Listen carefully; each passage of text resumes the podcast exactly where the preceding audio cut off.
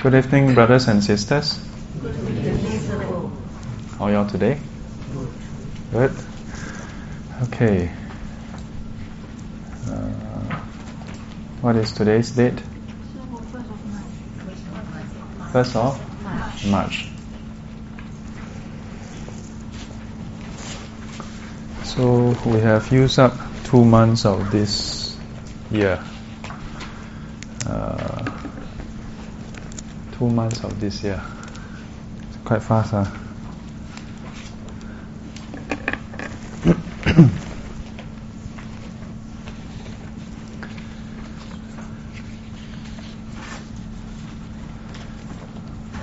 Going into the last month of the first quarter. So, where are we now? We are at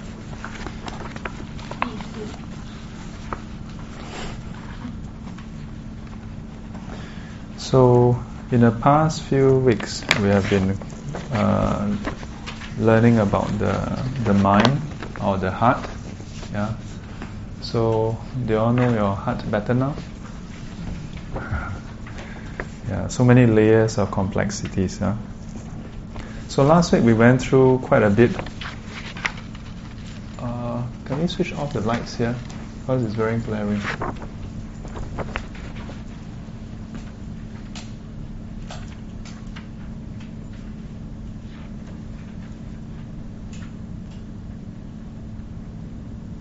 Just quickly try out, then you will find one.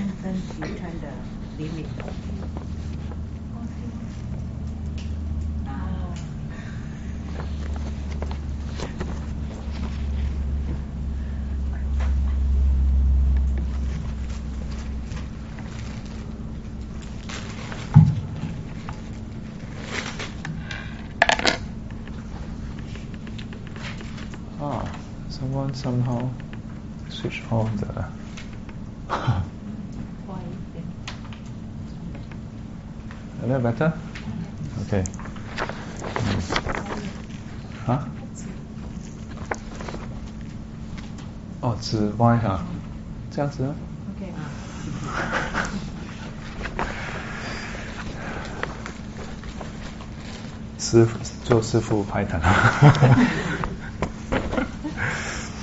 okay, so uh, we have gone through the first five different consciousness yeah, last week, and then we sort of touch on the number six consciousness. Yeah, let's just review uh, the first five. What are the first five senses and consciousness? First one.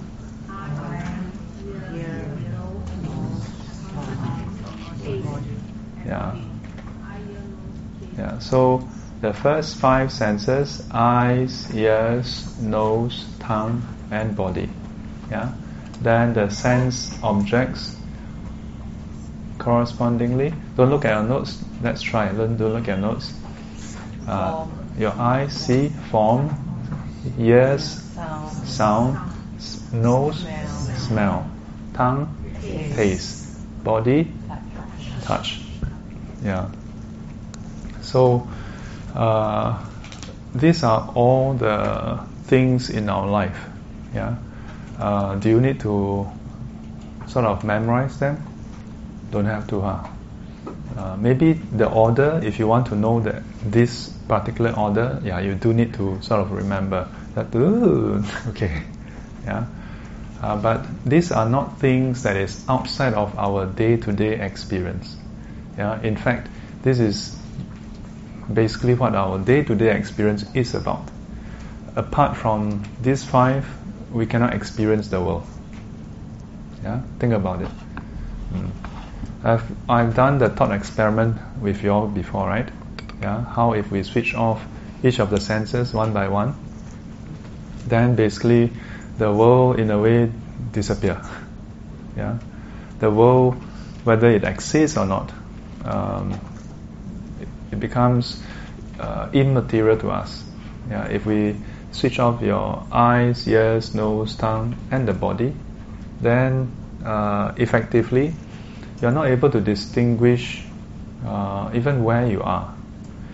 Yeah, if you switch, if we can switch off the mind, then uh, for all intents and purposes, we cannot even distinguish or even think of the question where we are. Yeah. So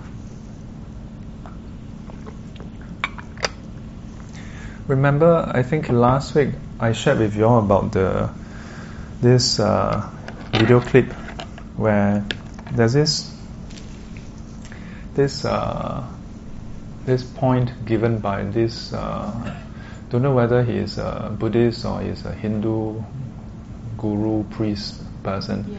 yeah. Then I mentioned about how there's some parallel with what we teach in Buddhism. Yeah. Which is that uh, the world yeah, is experienced by us in our mind subjectively.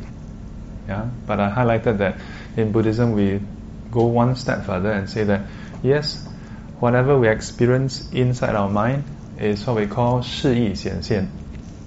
so, can you all remember?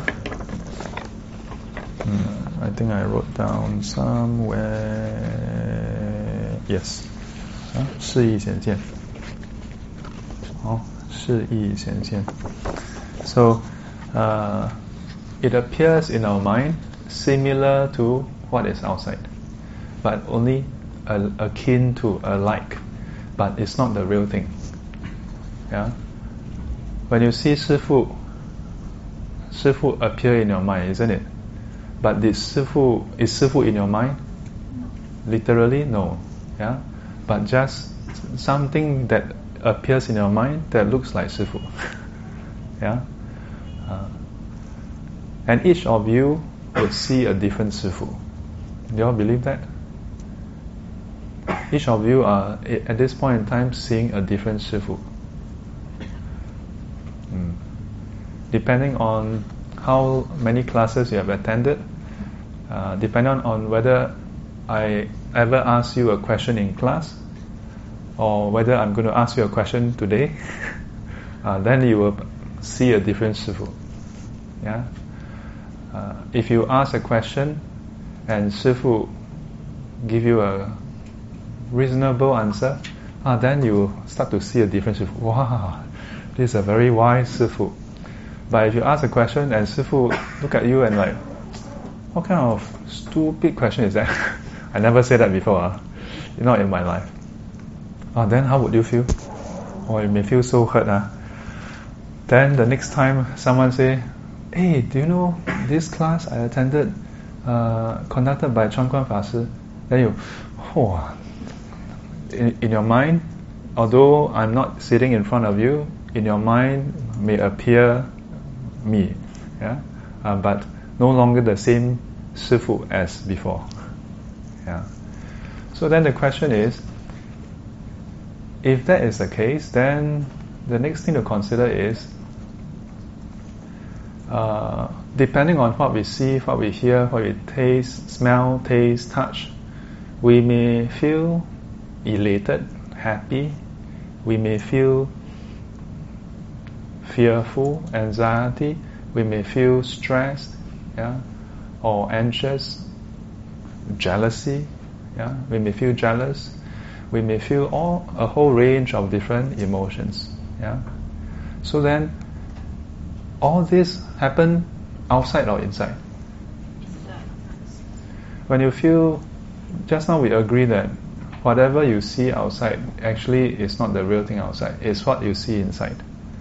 So when you get angry, are you angry with the person outside or the person inside? Huh? Think about it. Huh?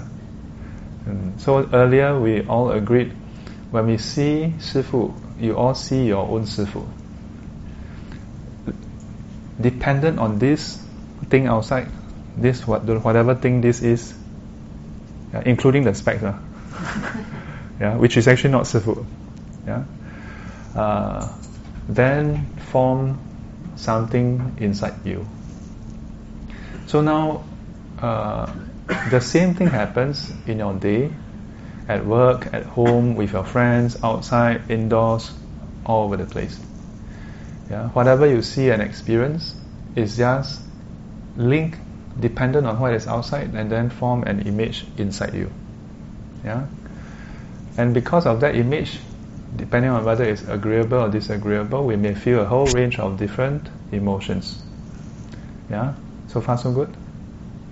Ah, then we say, so who are we getting upset over? When we do get upset? When we get upset, are we getting upset over the person outside or the person inside us? Actually, we are getting o- upset over what we perceive inside us, isn't it? So we become happy also because of what is going on inside us. Not happy also because of what is going on inside us. You don't agree? Okay. Because mm, right? Let's say Sifu praise me, of course then I'll be happy. But if Sifu mm. to scold me, then I won't be happy. So mm. depends on what you do also. Depends on what I myself, do also. the perception of Sifu inside me. Uh. It has to be part of your action. Mm. Right. So for for example now I say something to you. Uh. Okay? あなたは悪いです。then then it's neutral. Why is it neutral? Because I don't even understand. Yeah, so it depends a lot on you also. Ma. But half lah, both parties like huh? it's like so who play a part now I also have to play. Ah. So it's not simply because of what is outside here. But consider this. How many of you have gotten scolded before in your life? Of course, don't have to raise your hand, all of you. Yeah? Is it true that every time you get scolded, you get upset? Now, maybe for Jialing, okay, let's to protect her identity, let's call her Jialing. no. Now, there may be some of us who will get upset anytime and every time we get scolded. Agree? Maybe there, we cannot say that it's zero lah. It should be a non-zero possibility that there will be some people who will get upset every time, no matter how you get scolded, get upset. There may be, then is it also possible that if you go down the other spectrum, end of the spectrum, that there are those who, no matter how you scold, will not get upset? Most of us are not at these two extremes. Yeah? Most of us are somewhere in between. Sometimes you get scolded, sometimes you get upset. Sometimes you get scolded, sometimes you're quite happy. Yeah? Uh, for example, uh, I know for a fact that someone shared with me about how some kids they may they may do things to get the attention of the parents. So when the parents do tell them off, wow, they feel like wow, my mommy or daddy finally give me some attention. And sometimes it's not just kids, uh. sometimes adults also do that. Yeah. Or sometimes, maybe the person, when the person scold you, you are in a good mood. Then you are able to take it, and you are able to see the see the the the problem that the person is trying to point out. Yeah. So sometimes we get upset, sometimes we don't get upset. It is not true that we always get upset. And um, the point about how yeah, it still depends on partly at least on the person scolding you. Agree? Yeah.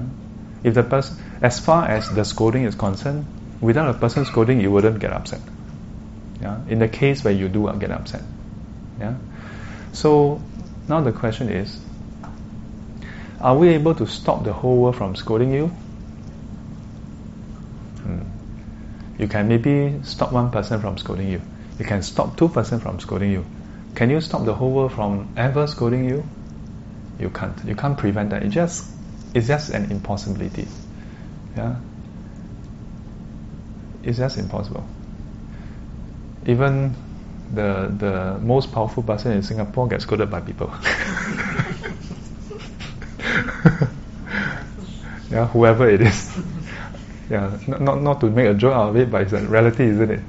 So can you imagine if you are the most powerful person in Singapore, well, and, and you went through, you know, so many nights of discussion with your team of, of very smart people, and they in turn have discussed for months with their whole team of civil servants, and then you all come up with three solutions and read out one, and between two you weigh all the different things, and you decided on one. And then when you roll out, people without thinking twice, just say, "What kind of stupid idea is this?" yeah, what can you do? Mm. Yeah, of course, if it's if it's possible, you may get sued. but Buddhism is not about not about trying to change the whole world so that you're okay. It's not about trying to sue the whole world so that nobody's criticize or scold you. Yeah, and that's why we say that even if the outside scenario uh, is part of the condition, um, the the one thing that you can change and you should work on is what is going on inside. But it's a good point that we should be aware that we shouldn't take on the whole blame, uh, but to recognize that we are involved.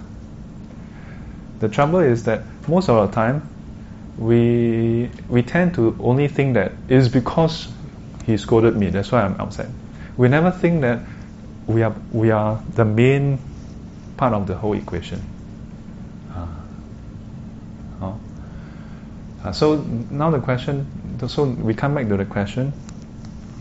If maybe I can I can draw out what I, we have just gone through, it may give you a clearer picture. Huh? I've seen some venerables, well, they prepare PowerPoint slides. Then they have a picture of a person. Then they have a picture of a car, a house, lah, uh, handsome man and woman, lah, money, lah, you know, all kinds of things. The things that we are, we go after, you know. Wow. But Sifu don't.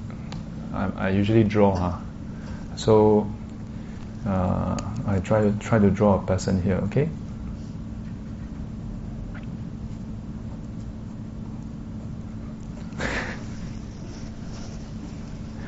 So the person with the eyes. So you see all kinds of things. Yeah. Uh, instead of drawing all the different things, I'm going to just categorize them into three different groups.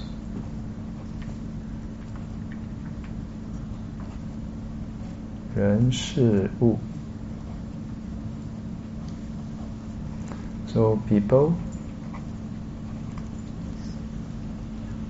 matters and things. And in a way, this can encompass all the different interactions we have in our life. Yeah? Be it people that we interact with, the matters, things that happen, yeah, to us, to others, between us and others, and the things that we encounter yeah, physical things and so on. Okay, yeah. So as we interact, then in our mind,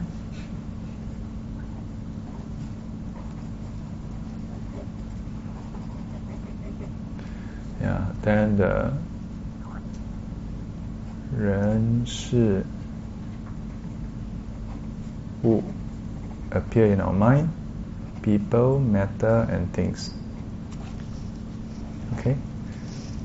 appear in our mind. So this is akin to this, yeah. Mm, oh, 示意显现. Now this is akin to this, alike, similar to this, uh, but it's not the, exactly the same thing. Then last week I mentioned further that uh, having this appear, then we have false deluded discrimination. Yeah? We wrongly think that this is this. That what is in our mind is exactly the same thing as what is outside. Yeah, we have this wrong thinking. In one word, uh, we have a perception of things and we think that our perception is correct. Yeah? Uh, but in Buddhism, we dissect it further to prove exactly how it is different. Yeah? So, just now I used the example of Shifu. You can think about anybody else in your in your life, and you consider if what you see outside is truly what is outside, then everybody should see the same thing. Yeah. Uh, but not everybody see the same thing. In a way, when I use Shifu, it may seem to be quite an objective reality. There's a Shifu here. Yeah. So let me ask a question: How many of you have attended my class for less than a year? My classes for less than a year. Oh, okay. Uh, less than two years. Okay? Uh, two years to three years. Three years and above. Oh, some of you have been attending classes for a while, huh? Okay. So, just simply based on that, uh, each of you will perceive, perceive me differently yeah, will perceive me differently. And as I mentioned earlier, depending on your interaction with Shifu, then you will perceive a different Shifu. Now, if we extend this example to your day to day life, uh, how many of you come here with your friends? Okay, some of you come here alone. Yeah. Now, besides Shifu, uh, those of you who come here alone, yeah, uh, of course, we say that we are all Dharma friends, uh, yeah, but as in friend, friend, consider this mm, HK.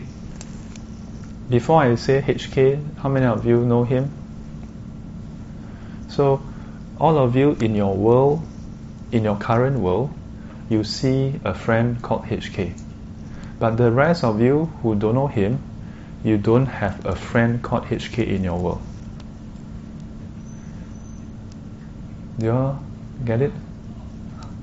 We all live in our own world.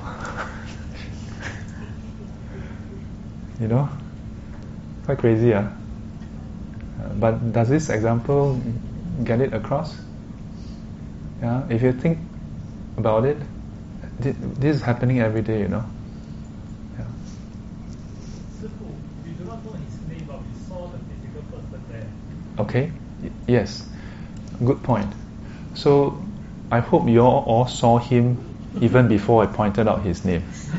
Yeah, uh, not that you, just now was an empty space here. Then I point out, then appear. Huh? Yeah. So before I pointed out, you saw a person uh, with blue polo tee, striped blue, blue polo tee, with hairstyle similar to Sifu. Yeah, uh, but that's it. But to the rest who know him, they don't just see a person sitting there. They see a friend sitting there. Anybody agree or disagree? Uh, think about it, huh? Mm. For let's say Jialing, do you know HK, right? Yeah. So for Jia Ling in his in her world, even before I pointed out, there's first of all a person sitting there. Secondly, a person called HK sitting there. Thirdly, a friend called HK sitting there. Now that I've introduced HK in all of your world, now there's an entity, a person called HK sitting there. If after class you all have some more interaction, or maybe he give you all a leave, hey, then after talking, eh, you find that, eh, you know, can can you know same frequency. Uh, then the next class when you come, uh, and you see him, hey HK,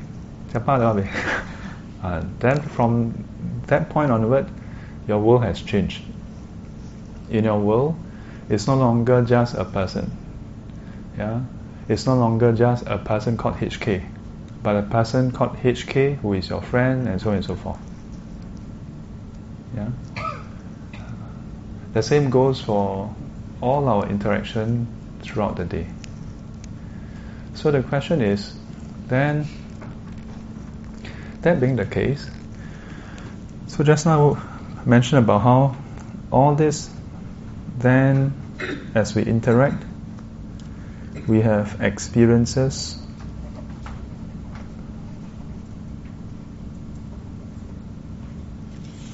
and through the experiences uh, or what we call feelings or sensations.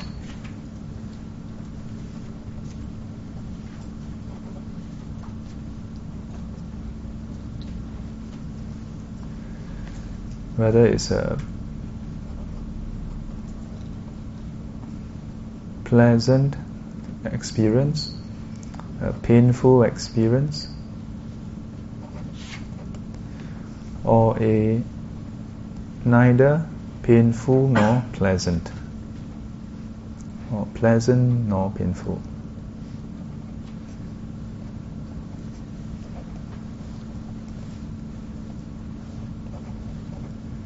So we have one, two, and three. So far, so good. Yeah. So, uh, at this point, uh, th- this is still very raw. Yeah. But beyond this, then how we interpret this, uh, that's different. Okay. This is not the emotional part. Yeah. Have I explained to you all the difference between emotions and feelings? No. In this class? Not yet, huh? Okay, so uh, feelings or show.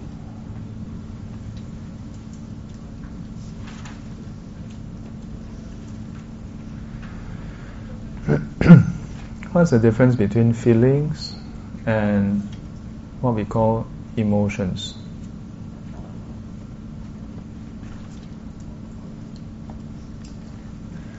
So again, if I can use uh, HK as an example, uh, so imagine if I were to tap HK on the shoulder. Now all of you tap yourself. Uh, how do you all feel? How do you all feel?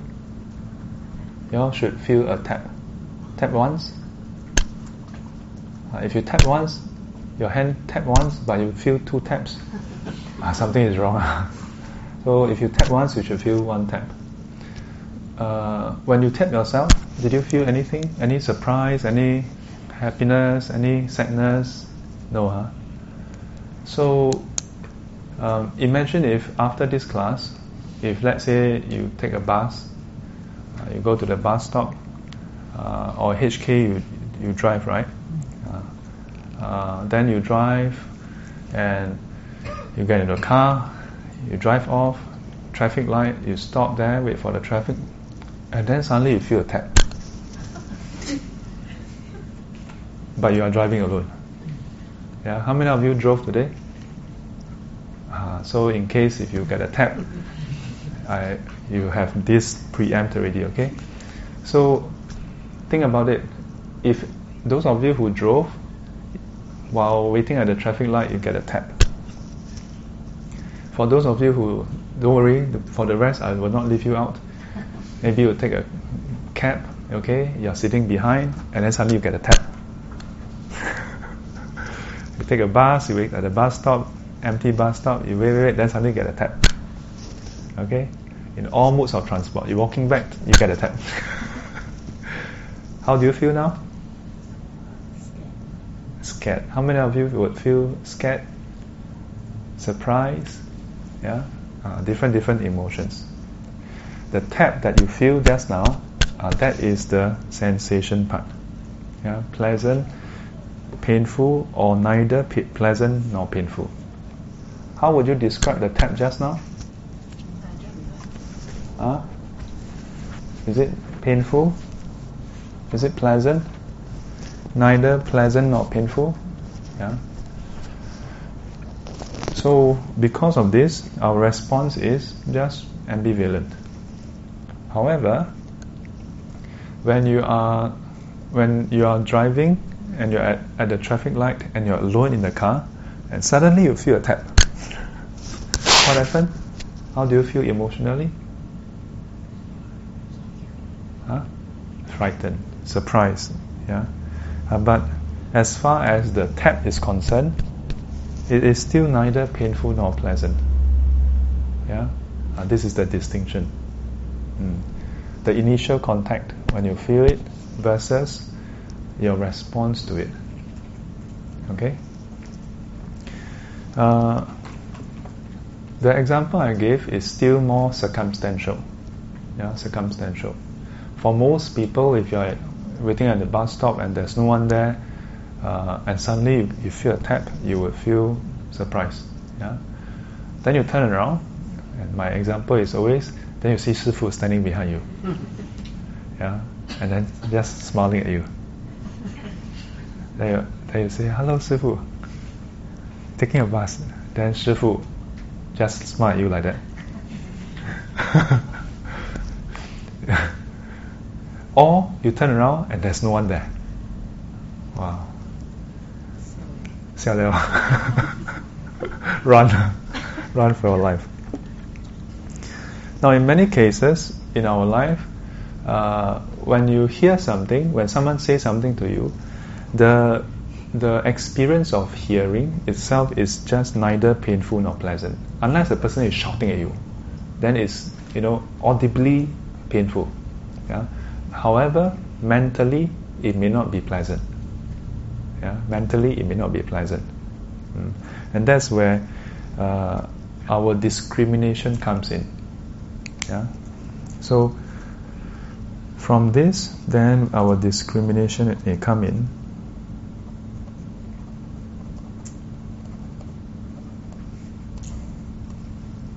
So whether it's pain, pleasant, painful, or neither pleasant nor painful, plus our discrimination, or then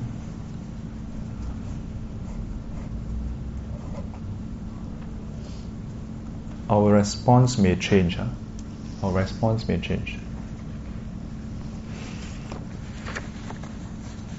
I gave an example in other classes. Uh, if uh, HK, do you have children? Yes. How old are your children?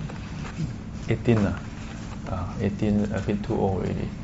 Uh, uh, when your kids were much younger, like in primary school, you know how sometimes kids when kids when they play with you, then they will like they have no restrictions, you know. Then they will jump over you. Maybe they will so so your head. Uh. Yeah, have your kid has your uh, they have done that before. So when they do that, if you think in terms of just the sensation, is it pleasant? Yes. Uh, pleasant, uh? Yes. Uh, and then your emotional response? Happy. Happy, yeah. Now imagine one day you take a Uber cab. Yeah, you, you get Uber, you go into the Uber, you sit next to the driver, and then at the traffic light, the, the, the Uber driver turn around and then so so your head. Unpleasant. Unpleasant. you will feel very. Uh, will, you, will you feel delighted? No. No, uh, you shouldn't. Yeah, you shouldn't. Uh, you should feel repulsed. Yeah. Uh, so the same, uh, the same experience, so so the head, yeah, uh, but by different people, mm, can elicit different response from us.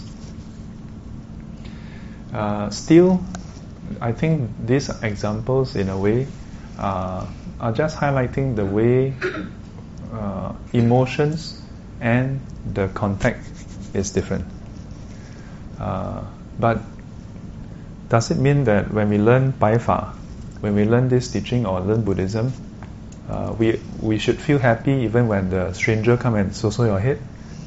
Does it mean that even when you take a taxi and then the taxi driver come and so so your head, you should be yay? You should feel the same as when your kid so so your head? No, huh? It's understandable if you feel repulsed. Yeah. The question is, after you feel repulsed, what do you do? Yeah. Uh, and if one Uber driver your head, the, the trouble is we, we have good memory uh, over good and bad experiences. Yeah. So one Uber driver social your head, then after that, all Uber drivers may social your head. Mm. And this is what happens in our life. Yeah, you have a bad experience with one person, and then after that, it taints your, it colors how you see the person again, or how you see someone who is similar again. Yeah. So all this happens outside or inside? Inside us. Yeah. So who is responsible for it? Whatever that happens inside us. yeah. For some of us, we may feel still feel that no, I'm not responsible for it. half half. yeah. Who is responsible for our own half? Half half ma. So who is responsible for our own half? The Uber driver or okay, don't use Uber lah. Otherwise, you know, later Uber listen to my podcast and think that I'm against Uber. what do you think? It's okay if you have have a different opinion yeah uh, but you know you should you should raise up the point it's just feelings but I suppose along the way huh? nine months now down the road maybe I may change after listening to Baifa I don't know oh. now is only second lesson right or third third lesson uh-huh. so maybe nine months down the road so yeah we have a different opinion so yeah hoping that Sifu will, will wear you down and then you will change your mind. No, repulse is repulse. It's not by talking, talking, wearing down. Somehow or rather, maybe the mindset may change, mm. kind of thing. So wait, wait. When you say repulse, is repulse. Repulse about what? repulse. Stranger doing this to your head. And what do you think Sifu was suggesting just now? No, because you were, I thought you were saying like you know, um, am I responsible for that feeling? No, wait, before that, that before that part. Yeah, I say half half. Wait, wait, before that part. Uh, just now, Sifu mentioned about how um, does it mean that uh, after learning Baifa, mm. does it mean that we are suggesting that we should feel the same if a stranger social your head and if your child social your head. Do you, do you remember that part? Can remember? Cannot? I just repeat. Can ah? Yeah. Then what was my, what was I suggesting? The feeling will still be the same, but it's how you react to it. Ah? Okay. No, no, no. I was I was saying that we are not learning Baifa so that we will feel the same. Yeah, or that after learning Baifa, after learning the Dharma, then strangers also your head is also okay. Sifu explicitly said, no, it's not okay. It is understandable if you feel repulsed if a stranger suddenly comes and also your head. Okay. Uh, Sifu explicitly said that. Got it? Got that part? Yeah, so if you feel repulsed, it's perfectly okay. If a stranger also your head, yeah, what this teaching is talking about is uh, further further discrimination. Uh, the further discrimination part here, yeah, that should be that we can actually manage. Yeah, and then even when you are repulsed, what can you do about it? Yeah, you can choose to go batshit crazy and hysterical. Yeah, or you can still solve the solve the the predicament or situation. Yeah, understand? Uh, so not suggesting that um, we are everything is our fault. Then so uh, if someone lie to us, cheat us, sabo us, then uh, we should just accept it and it's okay. Yeah. Uh, question is, so if a person were to so so your head very quickly, uh, the the driver, wow, fast hand driver, you couldn't avoid it. You, you couldn't avoid it. Yeah? then what can you do about it? Next time don't sit in front, I'll sit behind. you know? Yeah. But if you can also respond in a very oh drastic manner, oh get all upset. But getting all upset and everything doesn't change the fact that already very fast and you know what I mean? Yeah. yeah so I, I, mean this is a exaggerated, almost comical example. Uh, but in our life, there are many times where we encounter situations that uh, we may feel is unjust, yeah, we may feel is unreasonable, and so on and so forth. Uh, so, can you prevent all injustice? We should try to prevent injustice. If you know that there is some harm that's coming your way and you can prevent, you should prevent it. But in the event that it has happened before you could, you could do anything, uh, then how do you manage your emotional response? Uh, doesn't mean that you shouldn't shouldn't respond, but you should put out the fire. I think I mentioned about the fire, right? Did I mention about the fire? Where's my fire paper? Where's the fire, fire, fire? Ah, yes. Oh. Remember this one? Keep calm, listen mindfully, clarify if needed, put out the fire first, then investigate if needed. Ah. Oh. Okay? So in the next few lessons, as we go through, there's a lot of a lot of the, the secondary mental processes, or what we call uh, mental concomitants or cetasikas that is um, what we are going to really look at and focus on.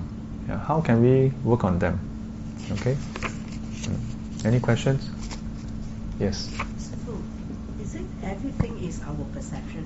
For example, you mentioned about mm. being scolded and get angry. Uh. Actually, it's also our perception of the person. If you respect the person, you scold mm. me, I yes. will not get angry yes. I'll be grateful. Yes. If I don't like this person, yeah. the slightest thing he says, I will be.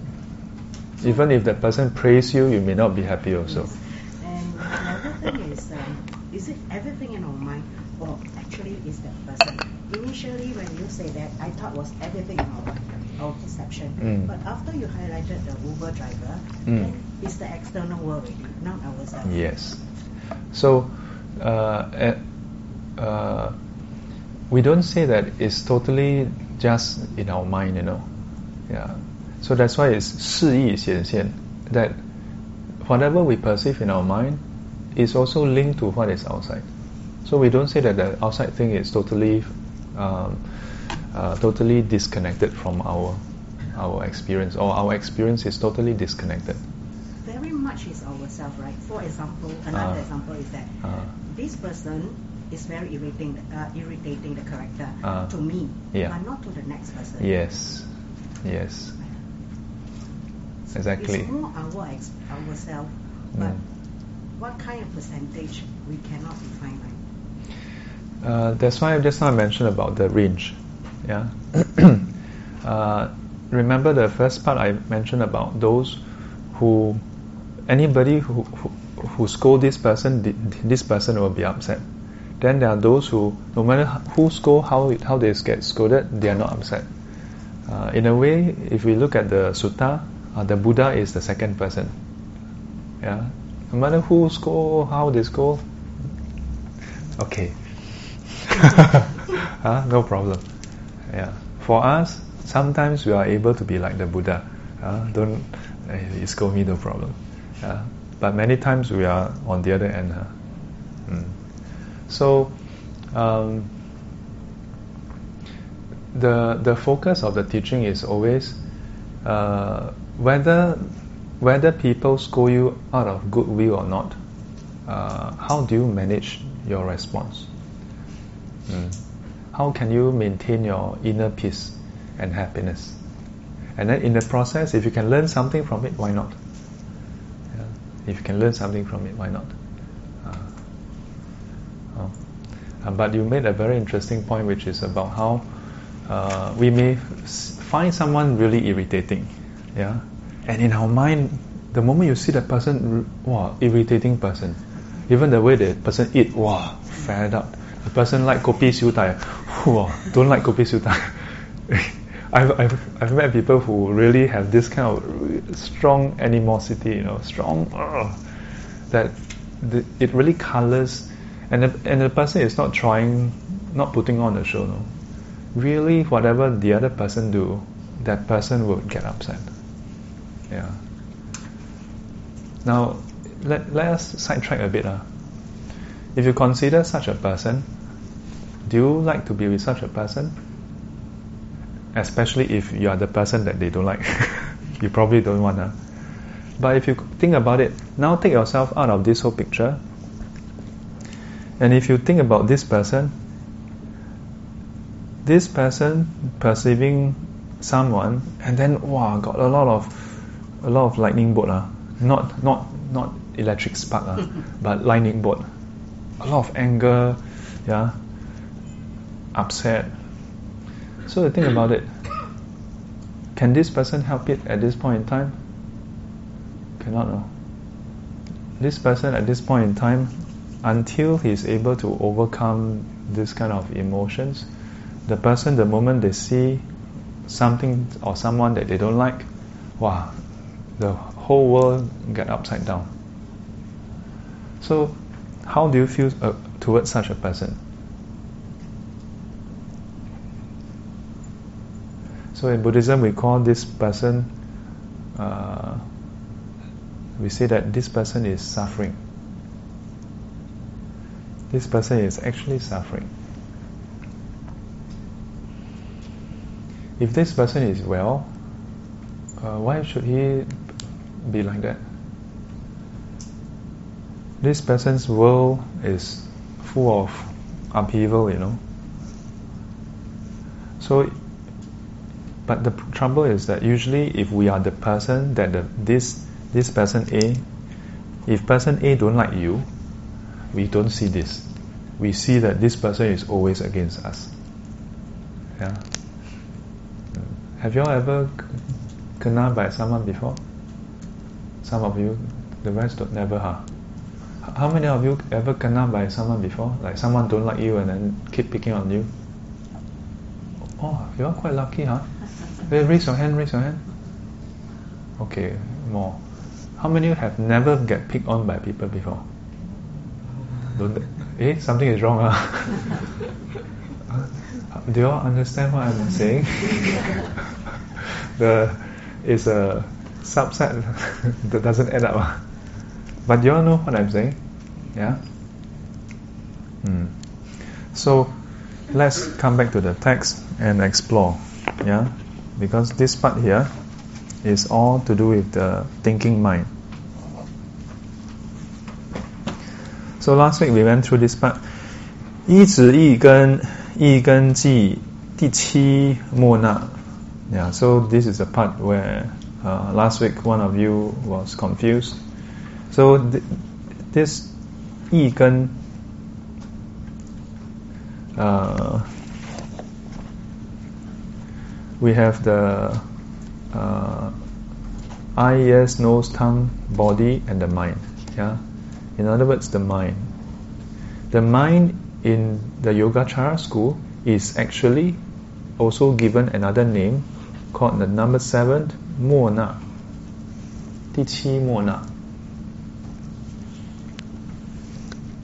So what is 第七末那?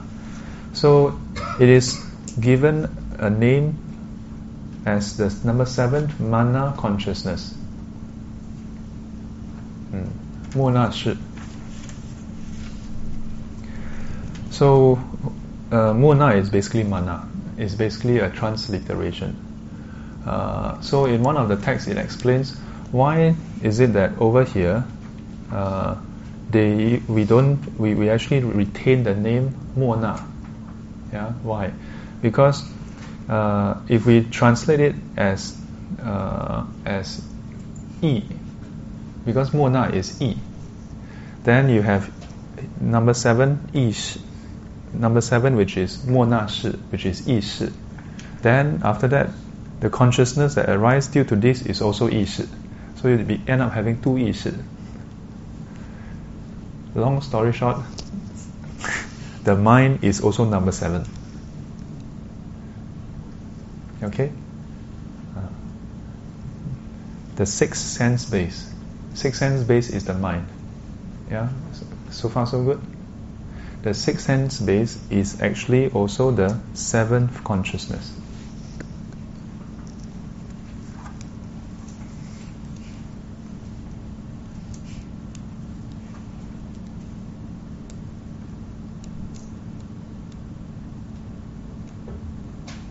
Okay? And then, uh, so then last week we went through, we are going to go through number seven later huh, in the next paragraph here. Okay, so don't worry. Today we should reach this part. Then we went through about how this mind is different from other senses. Eye, ears, nose, tongue, and the body can only correspond to its uh, can only relate to its corresponding sense object. The eyes with the form, ears with the sound, and so on. But the mind, mind can interact with whatever is seen by the eye, whatever is heard by the ears, and so on. And it can also uh, interact with itself. the mind is like the manager. Yeah, can go to any department. Uh, okay, maybe not department. Uh, like the boss. Uh, boss can go to any department. Yeah. Whereas each of the senses is like the is like the the department head. Yeah. You can only be in charge of your department's uh, item. Yeah. So 随所依根立名意识。So uh, the mind consciousness depend on the mind to arise, so it's given the name mind consciousness. Yeah.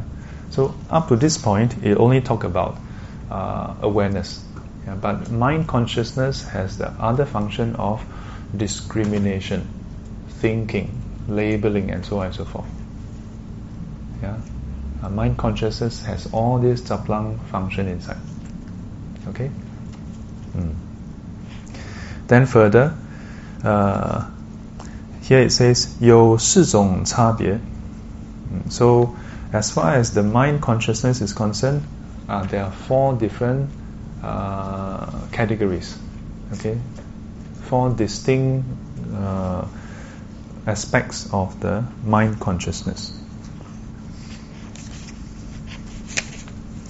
So in previous lessons, some of you asked whether the mind can function by itself or can it function, must it function together with the first five? Yeah, is it possible for it to function without the first five? So some of these are actually covered here. So the first one, 明了意识. shi hmm. So this is regards to being conscious and being aware. Yeah. 又名五俱意识. So what is this 五俱意识? So it's talking about the mind consciousness that uh, is in conjunction together with the first five consciousness. Oh. 基于前五识俱时而起的意识. Yeah. So the mind consciousness that arise together with the first five. Yeah, any of the five. Oh. Then 助五识升起. yeah, it can support the arising of the first five consciousness. 由于意识呃意识力的导引，呃五识才能升起。Uh, due to the the mind consciousness uh, directing, then the various of the first five consciousness arises. 好，呃，右眼等五识，so uh, further, uh, eyes, etc. Uh, these first five consciousness, yeah, eye, ears, nose, tongue, body, yeah, 不能明了分别，呃，身取所缘之境，而由意识令五识明了，身取其相。Mm. So uh, here the the first five consciousness uh, cannot deeply discriminate uh, or uh, uh sort of uh, capture the various features of what it is corresponding to. Yeah? So the sixth mind consciousness directs and then further captures it in full detail. Oh. Um, so the rest are not so much related to the first five consciousness. Yeah. Uh, so here I want to highlight in the in the various Buddhist schools, there are those uh, schools that uh, don't make a distinction between the six different consciousness. There are some that just say consciousness, yeah? and it's just mind consciousness in charge of everything.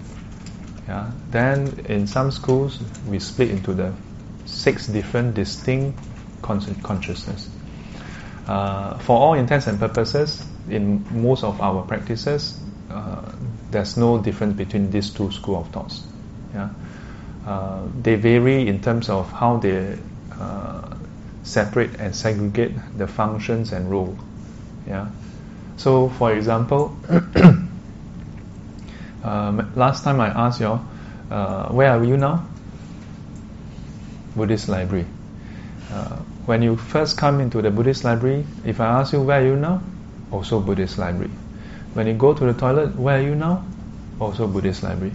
Yeah, but you can also say you were in the counter area, uh, recept area at Buddhist library. You are in the shrine hall of the Buddhist library. When you are in the toilet, you are in the toilet of the Buddhist library. Yeah. So, depending on how granular you want to subdivide. Uh, so, as far as uh, this series of classes is concerned, you can look at these two different uh, uh, categorization in this way. Uh, in future, if you read up more on Abhidharma, uh, you may find these different schools. Uh, uh, just to give you some background. Okay? So,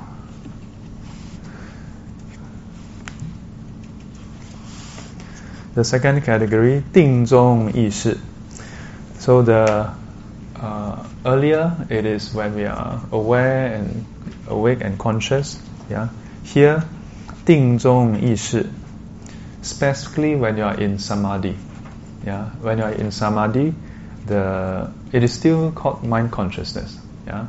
Uh, but the nature of this mind consciousness, the quality of this mind consciousness, uh, is a bit different. You no, know, it's a bit different. 基于定相应的意识. So it resonates with samadhi. In other words, the mind is not scattered. The mind is not distracted. It's not running all over the place. Yeah, it is stable. It's calm from moment to moment. Oh. 形象明了，能生取所缘。Mm. So this this part is actually quite crucial. The first the first uh, stanza here is that is just describing that uh, mind consciousness that is coupled, that is inside samadhi. Uh, what what is it? Yeah, it is the mind consciousness that resonate, that is connected with samadhi. Yeah, uh, but the second part is very crucial. 形象明了. So um, the the function or the state of the mind consciousness in in this case, uh, it has much clarity. Yeah, it has much clarity. And then whatever it pays attention attention to, it can deeply encompass it. Yeah, it can very in fine detail capture what is paying attention to. Mm. So uh, I don't know how many of you have attained samadhi or jhana, yeah, uh, but uh, I'm sure you have ever had moments, even when you're not in meditation, okay, where you are somehow quite absorbed, yeah, like if you are reading a book that captures your attention, and you are able to, you know, really pay attention to it then you may find that, huh, you are able to absorb in much greater detail. Whereas if you are just reading some magazine or what, and your friend is talking to you, and a lot of big things happening, and your mind is thinking about other things. Uh, very good example. Uh, last time when we are all studying, huh? Yeah. And then when you are studying and you are flipping the notes, and wow, studying for exam, and then very stressed, you read through one paragraph, you really read through every single word. Yeah, you may even try to read it out loud, but after reading it, you don't know what you read. Huh? Uh, so although this is this, so so this example about when we are in exams, yeah, preparing for exams, uh, this is not in samadhi. Yeah, uh, but when you are reading a, a novel or a book uh, that captures your attention, then you can really uh, know exactly what you are reading and really capture the essence. Uh, this is still not samadhi, but it's akin to samadhi. So you can imagine if you are actually in samadhi, yeah, and your mind is really stable uh, with clarity, mm. and that's why in Buddhism we say, uh, 定中生慧. Yeah, in samadhi, then wisdom can arise. Mm. Why?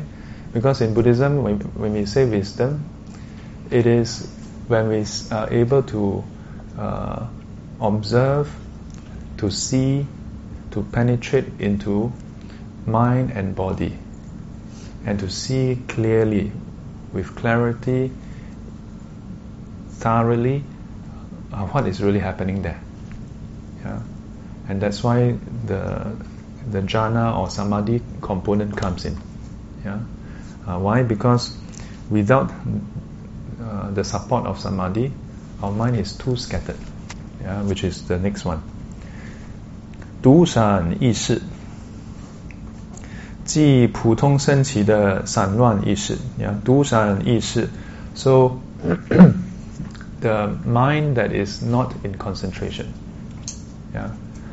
Uh, so in fact, the front part here is also not in concentration. Yeah. So this one is specifically uh, not connected to the first five, and also not in focus. Do you all notice the, the, the, the, the difference here? This one, number two, yeah, B, the, the, the, this is concentrated. Yeah. Then these two are both not concentrated. Yeah. Uh, but this one is together with the first five consciousness. Now this is with first five consciousness. This one is by itself. Yeah? So in fact, this one, the the Ming Liao Yi Shi, this part where you are awake like now, uh, it is also not in samadhi, isn't it? Any of you in samadhi? Uh, rightly speaking, if you are in samadhi, when I talk to you, uh, you, you may not be able to hear me. Huh? Uh, so. Um, C refers to when the mind is not uh, arising together with the first five consciousness and also not in samadhi. Yeah? In samadhi, the first five consciousness don't arise. Uh, don't arise. Yeah. Uh, so related, somewhat related to our meditative practice. Uh, how many of you are currently attending meditation classes or trying to learn more meditation? How many of you? Any of you? Oh, well, a small number, huh? The rest, no interest to meditate. well, I think most of you may be trying, huh? Uh, but not easy to find time to meditate, isn't it? Uh, we're all so busy. Yeah, uh, busy with all kinds of things. Busy with work, lah, busy with uh, what are you all busy with? mm. So, uh, if you have been trying to meditate and meet only limited success, then you should know that uh, if you want to attain first jhana, even just getting close to first jhana, you must you must free yourself from the first five senses for a limited or, or for a certain duration of time. Mm. So recently, uh, we had a, I conducted a retreat, three-day retreat uh, over the weekend. Yeah, and this time round, I was a bit more stringent, and I insisted everybody to maintain noble silence. I even wrote a note to the volunteers. Please maintain noble silence. uh, uh, I think everybody during the retreat uh, did did well. Yeah. Uh, okay, I cannot say everybody. Yeah, there'll be a lie. Most most of them yeah, ma- managed to really persevere and maintain. But for those, for some of them, they may find why uh, why why like that? Yeah. Uh, and it is basically because of this. Yeah, the quality of the mind um, get affected the moment you interact too heavily through the senses. Yes. Does it then mean for the beginning part we have to eat like food also? Like to, to kind of blend down all your five senses? Uh, food. Uh, yes and no. Yes and no. Uh, because, for example, in the Buddha's time, when they go for alms round, you cannot choose. Uh. Yeah. So if you are practicing on your own and you can choose your food, uh, good to choose perhaps uh, not too stimulating food. Uh, not too stimulating food. Yeah. So, uh, but in the case where for food, if you do encounter food that is very uh, stimulating, uh, then you may need to uh, practice withdrawal internally. Huh? Uh, the practice to uh, maintain noble silence is so that our mind get a chance to slow down and quieten. Yeah. Uh, I think typically for retreats, the food tend to be not too exciting. Uh. Yeah. Uh, was it exciting during the retreat? It was quite good. It was quite good. Huh? Was it too good? I mean, pretty good vegetarian food. And Uh. there were like sweet, sour Uh, fish. uh-huh. Yeah. Is it too, is it too good? We can always tone it down next time. yeah. I can see a couple of you all attended the retreat. Huh? Was the food okay? Good? Okay? Mm, so food is one area. Yeah. Uh, in some places it, it can be quite bland. Yeah.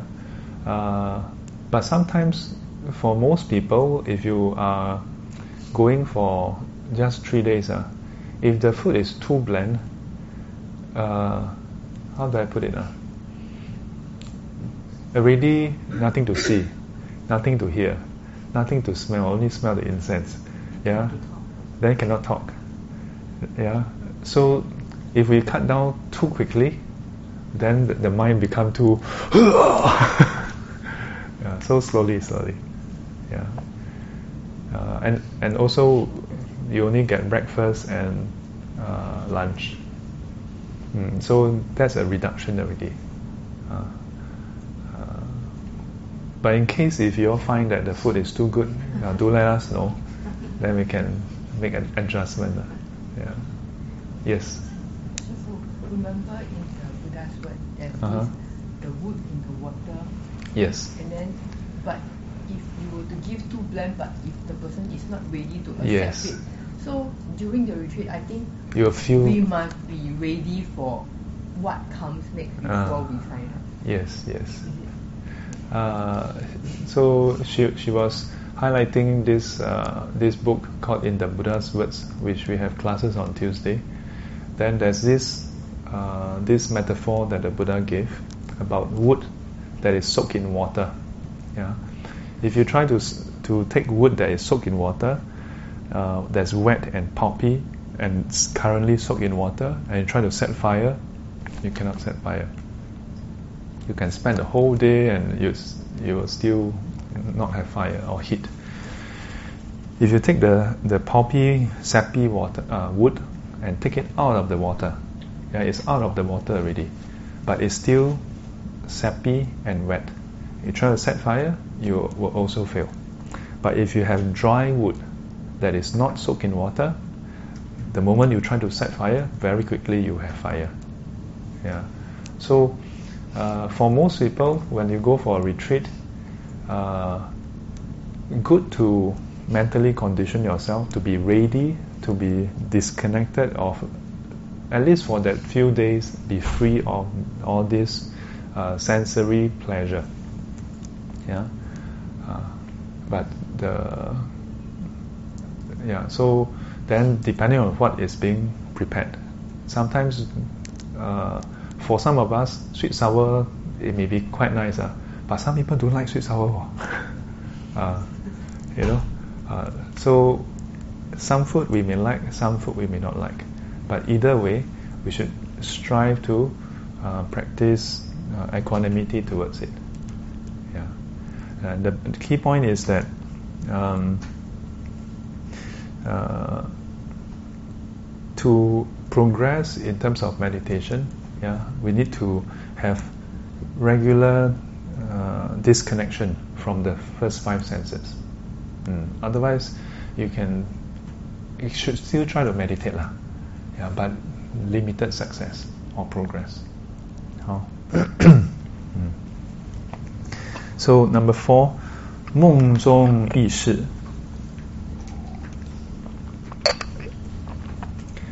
So the mind in a dream.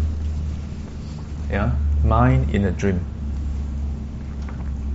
So the mind consciousness when you are dreaming, yeah, this is the fourth category，这也是独散意识的一种。嗯，so in a way it is similar to number C，yeah，category Why? Because it arises without the first five consciousness. When you are dreaming, you are asleep. When you are asleep, your eye, ears, nose, tongue, and the body is not functioning. Yeah. So the mind, when you are in a dream, is actually a, a type of the dusan is independent uh, mind consciousness. okay, or independent and dis, uh, dispersed or distracted mind consciousness. OK，呃，因它的形象呃昧劣，呃，不同于醒悟醒 uh, 醒悟之时，所以别立一个名称。嗯，so this one it has one more feature which is this 昧劣。嗯，so mm. 魅 may means uh, like obscure. Then liet means very uh, weak, yeah? not not very strong. Now there are people when they are even when they are sleeping and having dreams, their mind is they have very good control of the mind. Here, for most people, when you are dreaming, you have limited control over your mind, and it's very obscure, very like blurry. Yeah. Uh, so for most people, when you dream, it's like watching a movie that is very messy, uh, and you usually cannot control your dream. Yeah, it's like watching a tape but for some individuals, even when they're asleep, the mind is very uh, forceful. Yeah. Then you have what we call uh, lucid dreaming, yeah, where you are clear even when you are in your dream. Uh, if today Wilson is here, well, then he will have a lot of questions to ask. Because in the past, whenever we talk about dreams, well, he has a lot of things to ask. Yeah. So this uh, is the fourth category, uh, the mind consciousness in a dream. Now, beyond these four different categories, do you notice anything? We have the mind consciousness when we are awake, when we are in uh, samadhi, when uh, when we are awake, but then the mind is somehow independently arising without, uh, while not connected to the first five. Yeah, that means you are deep in your thoughts, for example. Yeah. Then number the fourth is when you're in a dream. How about when you are sleeping without a dream? Uh, so, in fact, in the Buddhist teaching, when you're sleeping without dreams, your mind consciousness is also inactive. That's why there's no fifth category for when you're sleeping without a dream. Yeah? Sleeping, then with dreams, without dreams. When you're sleeping and you have, you have dreams, it's basically the mind consciousness that is active. Yeah? When you're sleeping without dreams, that means eye, ears, nose, tongue, body, and the mind is completely shut off. Mm, completely shut off. Okay? So far, so good. Any any questions?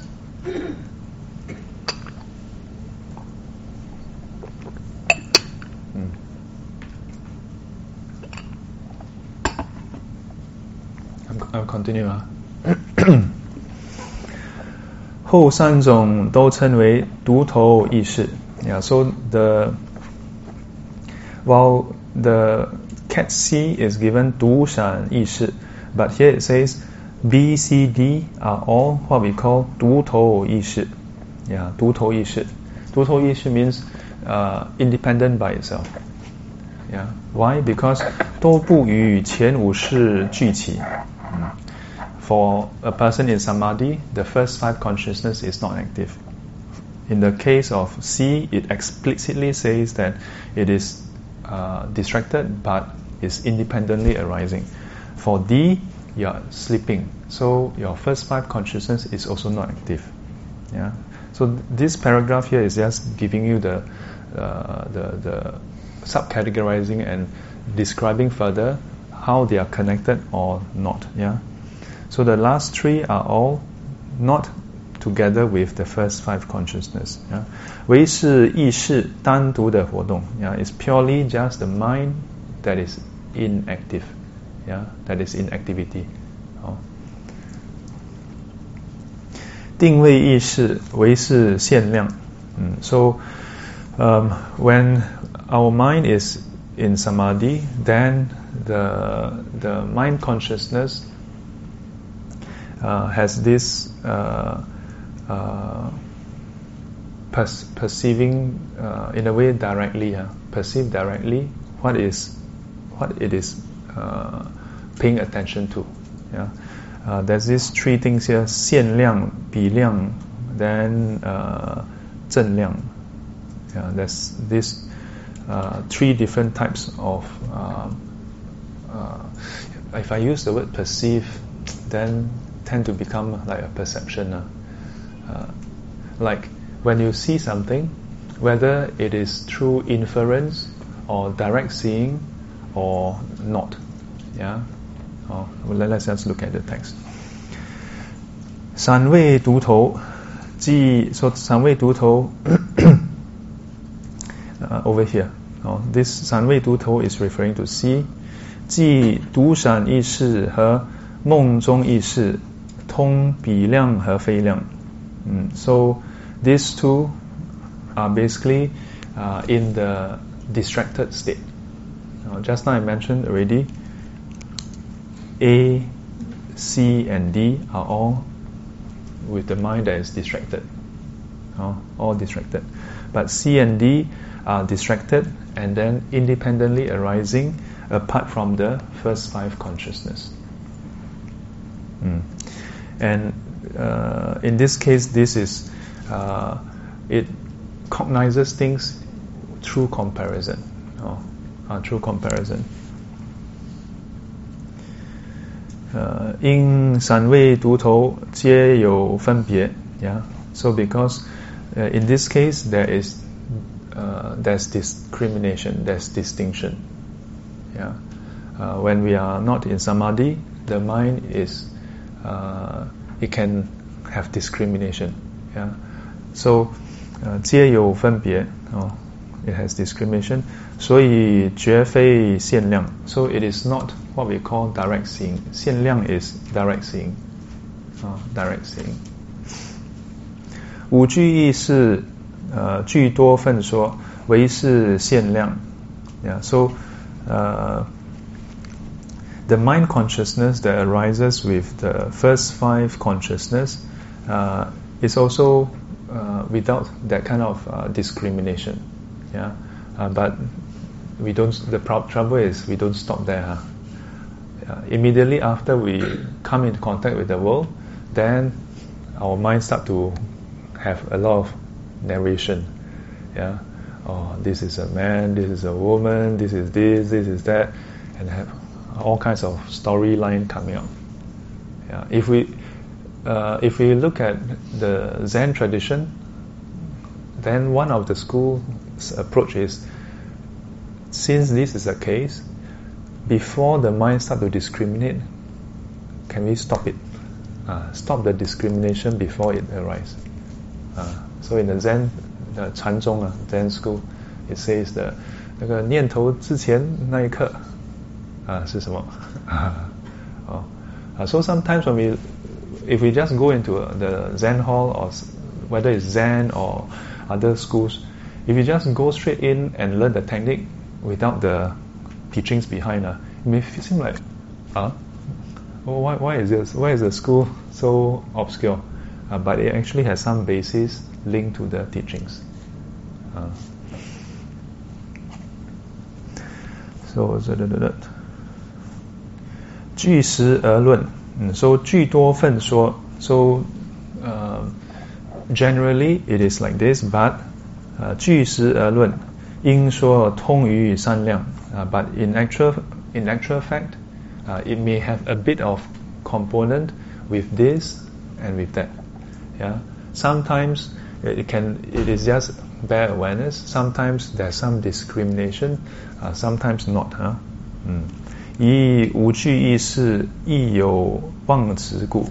Mm, because this mind consciousness still have uh, some delusion inside, yeah, delud- deluded attachment involved. Yeah, so it's not direct seeing, uh, not not always direct seeing. Yeah. Mm, so of these four categories, these are all different aspects of the mind consciousness in our day to day interaction, do we interact with the world in samadhi? No. Yeah. Do we interact with the world in our dreams? No. Yeah. So we interact with the world through the first and the third category. Yeah. First and the third category. The third category is when we are deep in our thoughts. Yeah, and you usually kick in immediately after this. Yeah, after the Ming Liao Yi after the first contact with the outside world, then we go into our own world and start spinning stories. yeah. Mm. Then we paint our whole world. Mm. Oh. So, is, is this is the class ending at nine thirty or nine? Nine thirty. Huh? Okay. There was one time I don't know where supposed to end at 9.30, uh, supposed to end at 9, then I thought it's 9.30. Yeah, then keep on talking, talking, talking, then everybody keep looking at me. then until about 9.25, I said, okay, I think we still have five minutes to for Q&A. Anybody have any questions? Then they said, no, Shifu, it's supposed to end at 9. okay, so 9.30. Yeah. Mm, so, um, so far, we are looking at the mind consciousness. Yeah, but here and there we have mentioned that the mind consciousness uh, can sometimes have that deluded component. Yeah, the deluded component. Where does the deluded component come from? Mm. Where does the deluded component come from? Yeah, uh, it is this number seven. 嗯，七莫那是 so this is the number seven, mana consciousness. So it's also translated 意为软无意. Mm. Yeah, 软无意. So the tainted mind. The tainted mind. 意即思量. So uh, this 意 or mana, it means to be able to weigh, to be able to think and reflect. Yeah，因为此识恒与我痴、我见、我慢、我爱四惑呃相应。恒审思量第八识的见分为自内我相，呃，所以名为染污意啊。So that's this is quite a long paragraph. Uh, let me break it down for you. So. first thing is uh, mana or e uh, or the mind. What is mind? Do you all know what is your mind?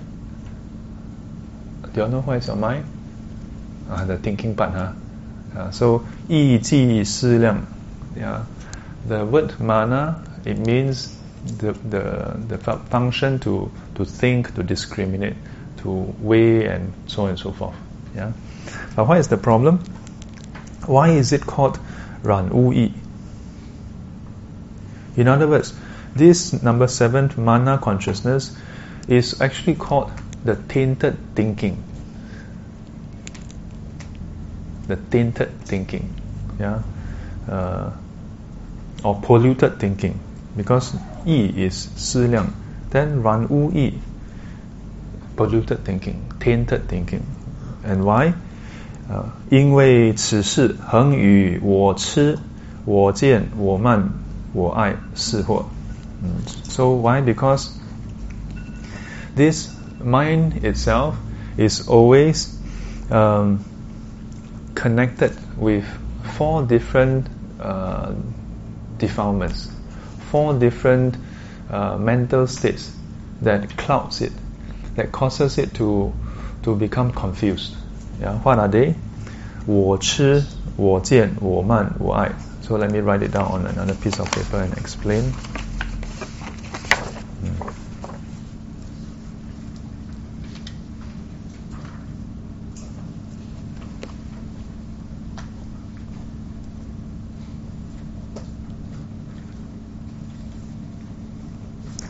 我吃，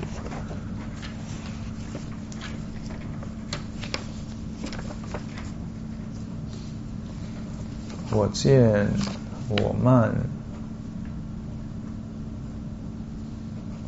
and 我爱。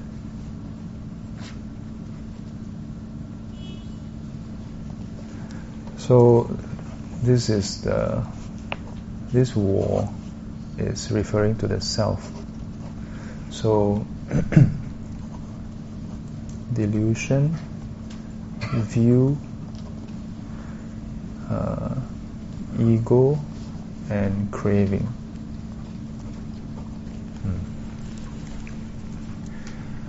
Hmm. so this mind, which is the number seven mana consciousness, has these four uh, different states that is always uh, afflicting it. Yeah, the delusion of a self, the view of a self, yeah, the ego of a self, and the craving of the self. Yeah, uh, the mind, this number seven, uh, all the time. Yeah, since beginningless time has this has this problem. Mm. So in the Yogacara school, it uh, it actually uh, sort of uh, how do I put it? In classical teaching, all these are inside already. Yeah, it's not that oh this school Yogacara school suddenly come up with these four things. Uh. In the Buddha's teaching inside the classical text, these are listed, uh, but it's not specifically uh, put this put in this place or that place. In the Yogacara school, all this is grouped into number seven. Uh, number seven. So now suddenly we have uh, a, special component for it, a special name for it, uh, mana consciousness, 第七 末那. And this aspect of the mind or the heart uh, has this quality. It is always linked with, when we say always, it means that since beginningless time until now. Doesn't mean that it must continue that way. Huh? The trouble is that so far it's still like that. Yeah. Uh, so it still have delusion of a self, view of a self, ego, and uh, so th- so here ego sometimes translated as conceit. Yeah, conceit. So. Mm, the second one, second one is what is removed when you attain sotapanna. Yeah. The third one is removed by arahant. Sotapanna removed. Arahant removed. Mm, Of course, arahant remove all four lah. Yeah, but basically, conceit is removed by arahant.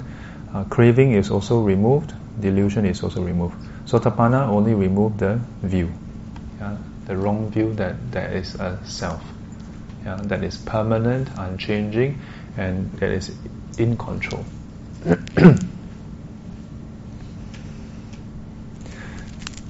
so again, some related, uh, something related. What is the year today? 2017.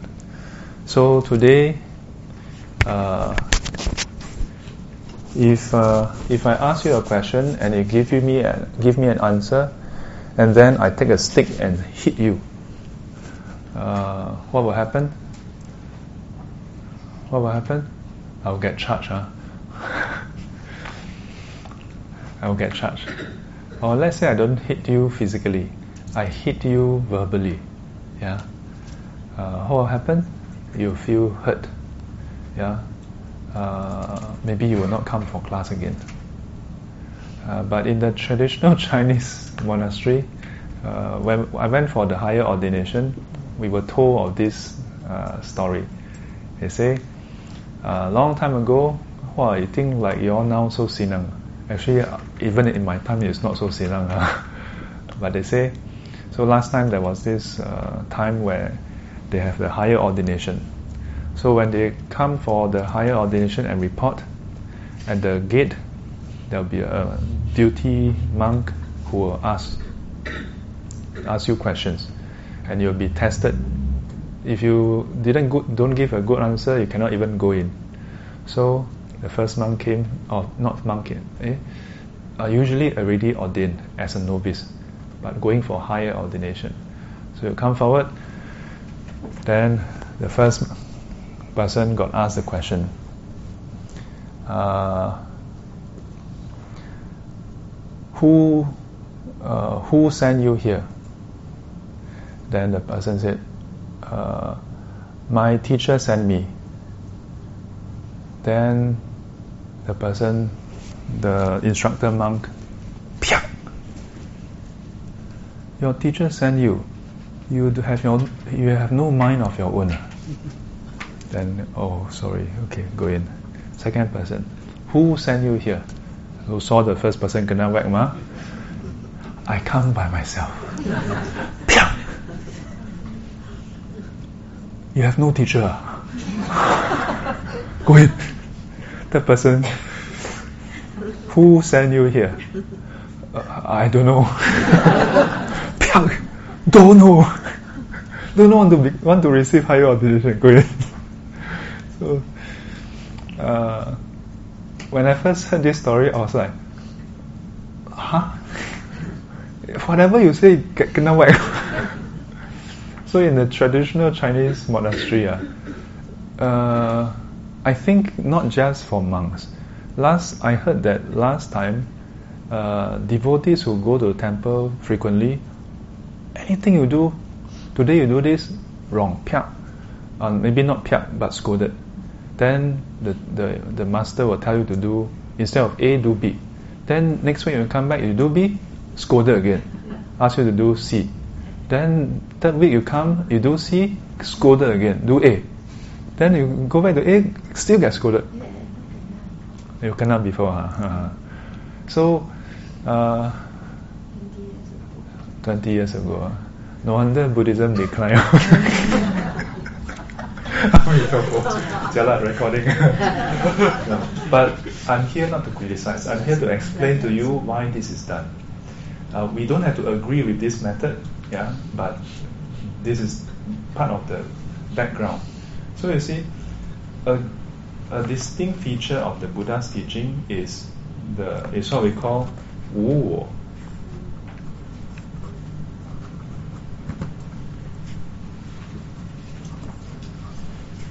Yeah, no self. In the Western order, some of them were quite uncomfortable with the word no self. They insist that it is not self, not no self. But then in our lineage, it's translated as wu. Yeah. Uh, but there's a there's some reasoning behind. I will explain later. Yeah. But for now, you just take it that it's no self. Uh. So, um, in the Buddha's teaching, he he highlights that in this world all things are impermanent, and so he asks his student, is it impermanent or permanent? Impermanent. Is it subject to change or not subject to change? Subject to change. Something that is like that, is it con- subject to suffering? Yes. Then, if you if you cannot help it but suffer, then and it is always changing without your control, can you consider that as self, as your essence, as who you are? Because if, if this is belonging to you and this is who you are, you should be able to control it. But actually, you have no control at all. You have limited control. You, you cannot determine what happens to this I, this self. So, how can you say that it belongs to you? Yeah, so, from this uh, series of uh, uh, teachings, then distilled down to okay, no self. So the Chinese masters are very good. Uh, say, ah, we all have delusion of a self, view of a self, ego of a self, craving of a self. Let's reduce the self. Uh, your ego so big, right? Scold you in public, humiliate you in public. Wow. So, and then this is connected to various practices, including doing prostration, yeah, uh, and then doing confession and so on. Huh? You're so so pure, so good. Uh, huh? Uh, then all the repentance puja, since beginningless time, yeah, you have done so much evil deeds. Yeah, you think you're so good. So this is the the not all the Chinese masters focus in this way, yeah, but some of the lineages they do all that uh, to attack your ego. So this approach in today's society, wow, xiao, yeah, wow, you're hurting people's self-esteem. But then, so last time when I was much younger, that's really how I felt. Oh xiao, you know, out of respect, I also kena before. I just, oh. let me tell you all my encounter. Uh. But I won't mention which master lah. Yeah, but in retrospect, I'm actually quite grateful to him for uh, giving me this experience. So there was one time I was helping this uh, this master with some computer stuff. Yeah, I was told that he needs some help with his computer. So I went there. Then I try, try, try, try, try. Actually, a lot of times I don't know what I'm doing. One, you know, try, try, try, try, try. Then after trying for a long time, it still cannot. Then suddenly, out of the blue, he kind of asked me, how? Then I, uh, oh, then he started scolding me. Then I, oh, oh, Then after that, next thing you know, he turned around, and then he talked to me like nothing happened. In modern society, we call that bipolar. you know, like mood, mood swing, no?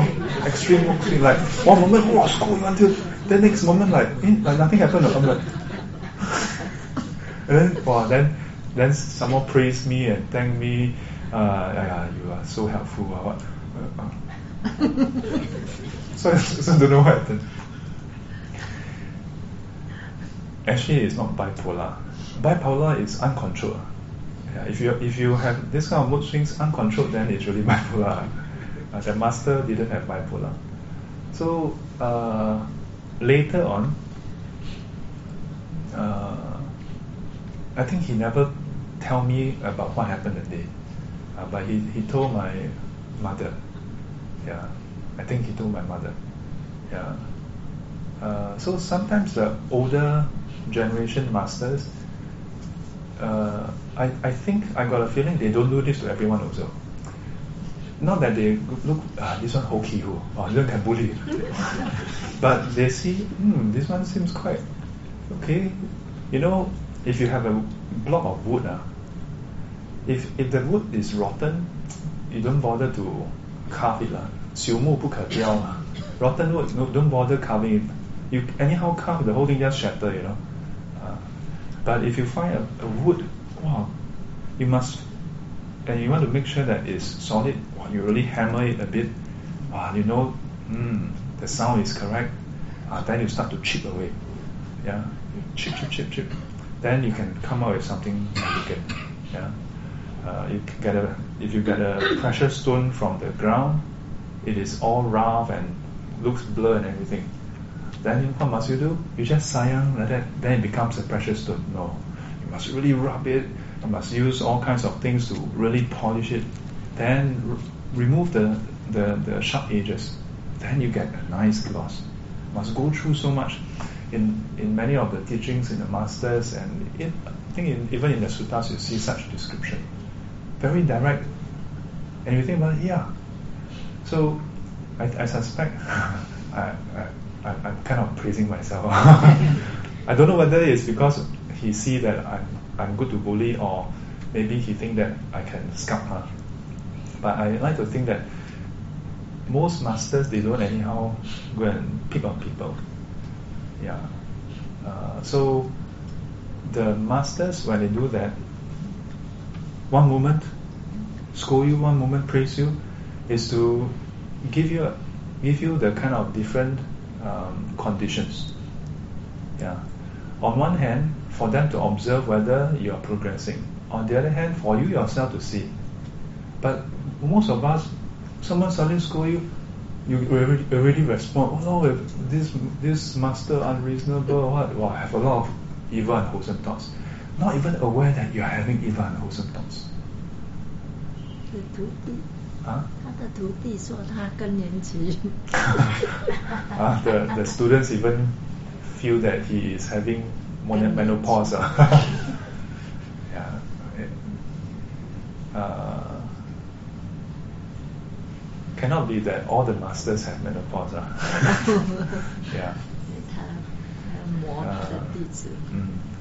So, as I said, not everybody will agree with this approach.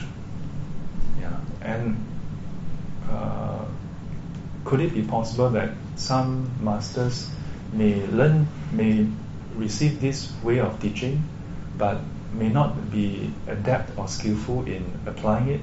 Possible. Yeah. Uh, but over the years, when I look back, even as a lay person or as a uh, when I was ordained, yeah, I meet all kinds of different teachers who will teach you in different ways. Uh, but I'm very grateful that, yeah, yeah, because uh, last time I used to think that, or on the surface you may think, oh, some some masters may really think I just humiliate you and destroy your ego. But I think the approach can be seen in another way. It is to show you that you still have ego. It's to show you your the part that is that you have to work on. Not so much that just keep scolding you, then your ego, there's no more ego. But sometimes it's misinterpreted. So people just keep surprising the display of ego. But that's actually the wrong response to the teaching. Because whenever people, uh, when you encounter that, you must. Last time I heard one thing. 要学习佛法，没有对错。 If you want to really learn Dharma, don't keep on thinking about right and wrong. Don't think about right and wrong. I tell you what, for me it's very hard to accept. Sometimes I still cannot accept. Want to fight with the whole world. Occasionally, ah okay, okay. Because if you are so concerned with right and wrong, that means you are still concerned with what is happening outside. You're not you're not paying attention to what is inside. What is more important? Is there right and wrong? Yes, there is right and wrong. Of course, there's right and wrong. Otherwise, the Buddha, why did the Buddha set 250 rules, 338 rules? If there's no right and wrong, no more rules. Uh. you can do whatever you want, right? The trouble is, if we are so preoccupied with the right and wrong outside, then we forget to quell the right and wrong inside.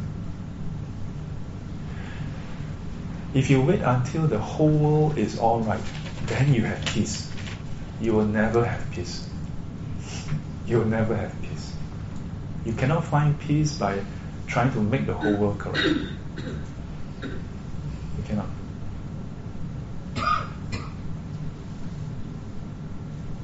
But if you can uh, remove the attachment to right and wrong inside and start working on your own, uh, as I shared many years ago at, in NTU. Uh, in Buddhism, 谁先起烦恼谁错 Whoever give rise to defilements first, you're wrong. But you don't don't be mistaken. Uh. It's not that later HK go to take a cab, then the, the cab driver go and so so his head, then he get, you know, or maybe Jia Ling, then Jia Ling like, oh, then then it suddenly so so the head is correct. Sifu is not saying that. Uh. Regardless of whether outside is right or wrong, as far as cultivation is concerned, the moment if you have defilements, then you have lost it. Think about it. Have have have you ever encountered injustice? All of us have. But have you encountered the injustice where your life is at stake? Very few of us. The Buddha had his cousin try, to kill him, no, his cousin didn't, not once, but a few times, you know. If you want to, want to talk about injustice, he should be suing his cousin, uh, bring him to court. Wow, Devadatta, uh, you, I charge you, uh, you try to kill me with a border, uh, you try to get Nalagiri to come and charge at me, yeah, the elephant. But did the Buddha do all that? Surely the Buddha knows what is right and wrong. Yeah? But the Buddha remained calm and in fact have deep compassion for the cousin. Doesn't change the, the fact that the cousin was doing something evil. Yeah? The Buddha did comment that that is very foolish of him, you know, that he has done something that is fruitless, yeah, not fruitful, yeah, unwholesome, evil, unwholesome act. Uh, but he has gone beyond the right and wrong. Then he can look at right and wrong carefully. As long as you are so, oh, yeah, why? Because we're concerned about whether we suffer from the right and wrong, the, the ego, the attachment. So after all these years, when I think about the traditional approach, um, I start to appreciate that wow, those those masters who do this, uh, they're very compassionate. Because think about it, in front of everybody, one monk suddenly, or, or nun for that matter, wow, school, school, school. Caveat, uh, disclaimer, maybe among so many masters, maybe some of them really, you know, like bad maybe, okay, maybe. But how about those who are not acting out of mood? Why should they, you know, display so much anger in front of everybody? If they really do, actually don't have anger, then why should they do that? So to me, when I over the years I started, yeah, those masters who do that, wow, so much compassion. Why? Because for some people, they, they really need that that approach to wake them up. Then, but what is the risk? The risk is that everybody see, oh, this this master no cultivation. Easier if the master just Amitabha, everything Amitabha. Yeah. But I don't say that those who is is is bad masters. Uh. At some point, I, I see these two groups very differently. Last time I see those who anything, no, the whole center like chaos. Uh, last time when I was a young, in my twenties, before I ordained, wow, no, what kind of center is this? I would really stand up and start to. then later, after all these years, I think, ah yeah, this this master at this point in time, uh, could be, could be, as I said, some really buchak, okay? but some, maybe he's now focused on quelling his own defilements. So not to put on the show, oh, I have cultivation, but really working on his own cultivation. Yeah. Or sometimes, look at the situation, all these students cannot school. No matter how you school, they either run away or cannot change. So, ah, me too.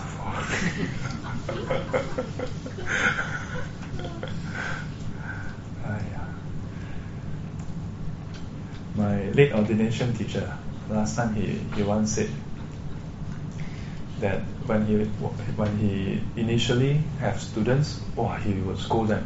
He see a mistake, he scold them. He see a mistake, scold them. Then after all these years, he says, 现在我我不骂人了，因为我骂一个，一个跟我告假。If I score one, one take leave, bye bye, run away. Score one more, one more, bye bye, and go away. They say, then I now I don't score anyone.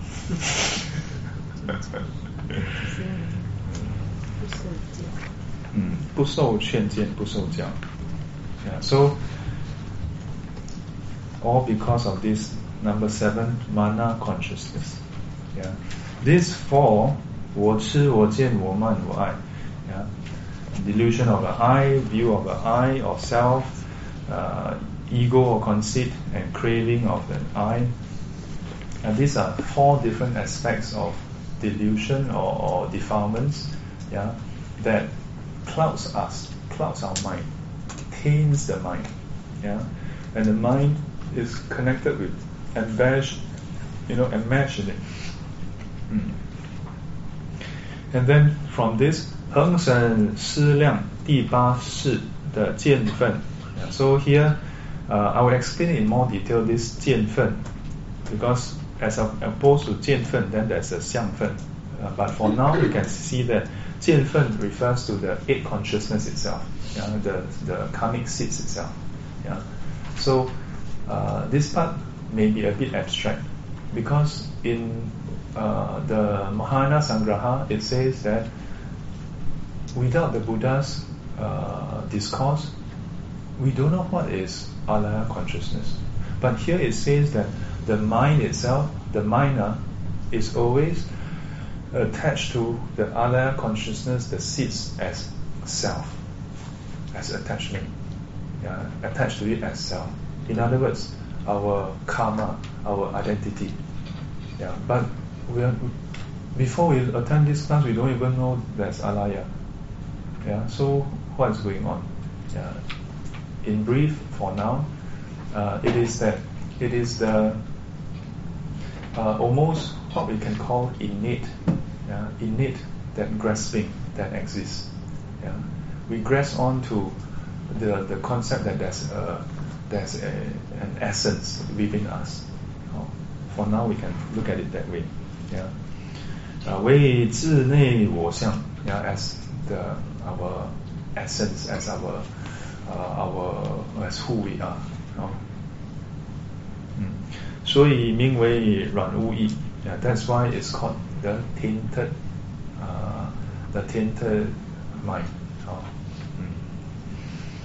So next week when we come back, we look at 第七末那识略有三位。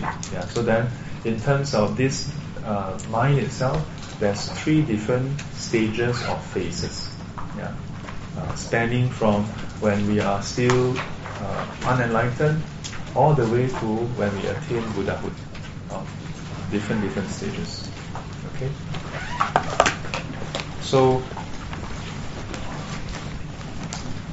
as I mentioned earlier, uh, I cannot I, I cannot rule out the possibility that some of the people that we meet are going through menopause or having a having bad mood. Yeah, uh, but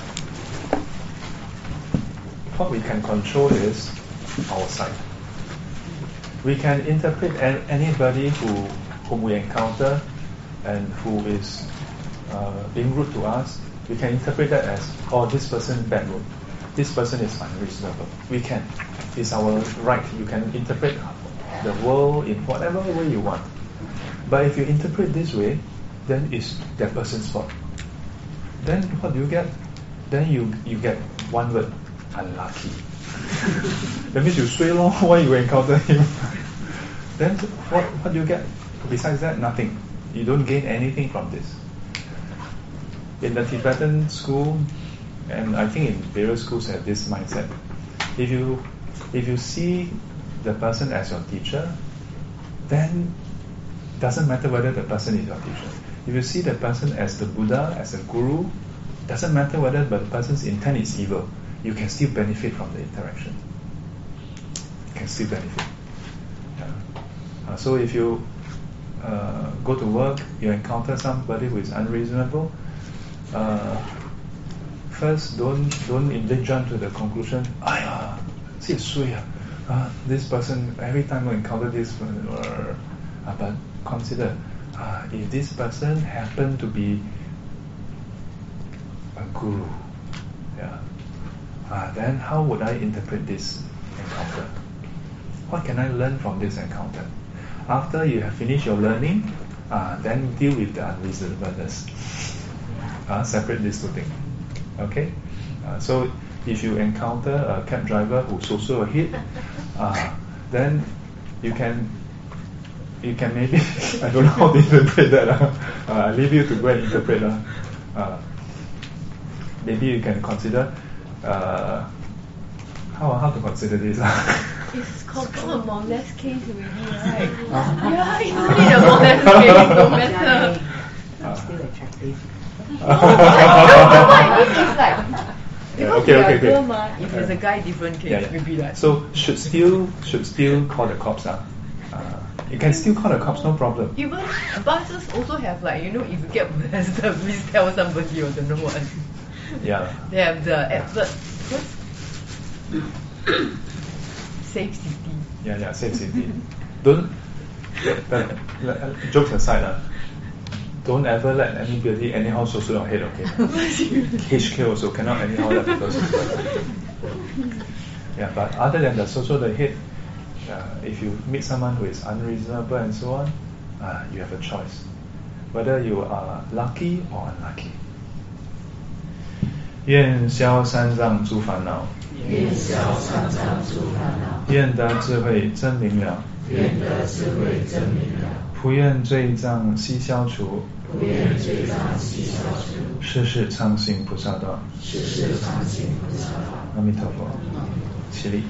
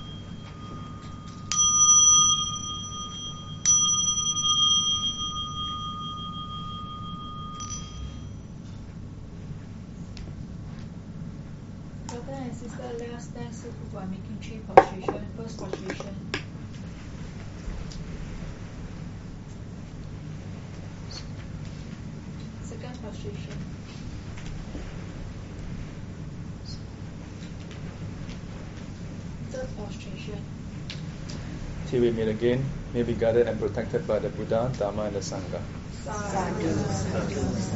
And as always, quite quite. See you all next week.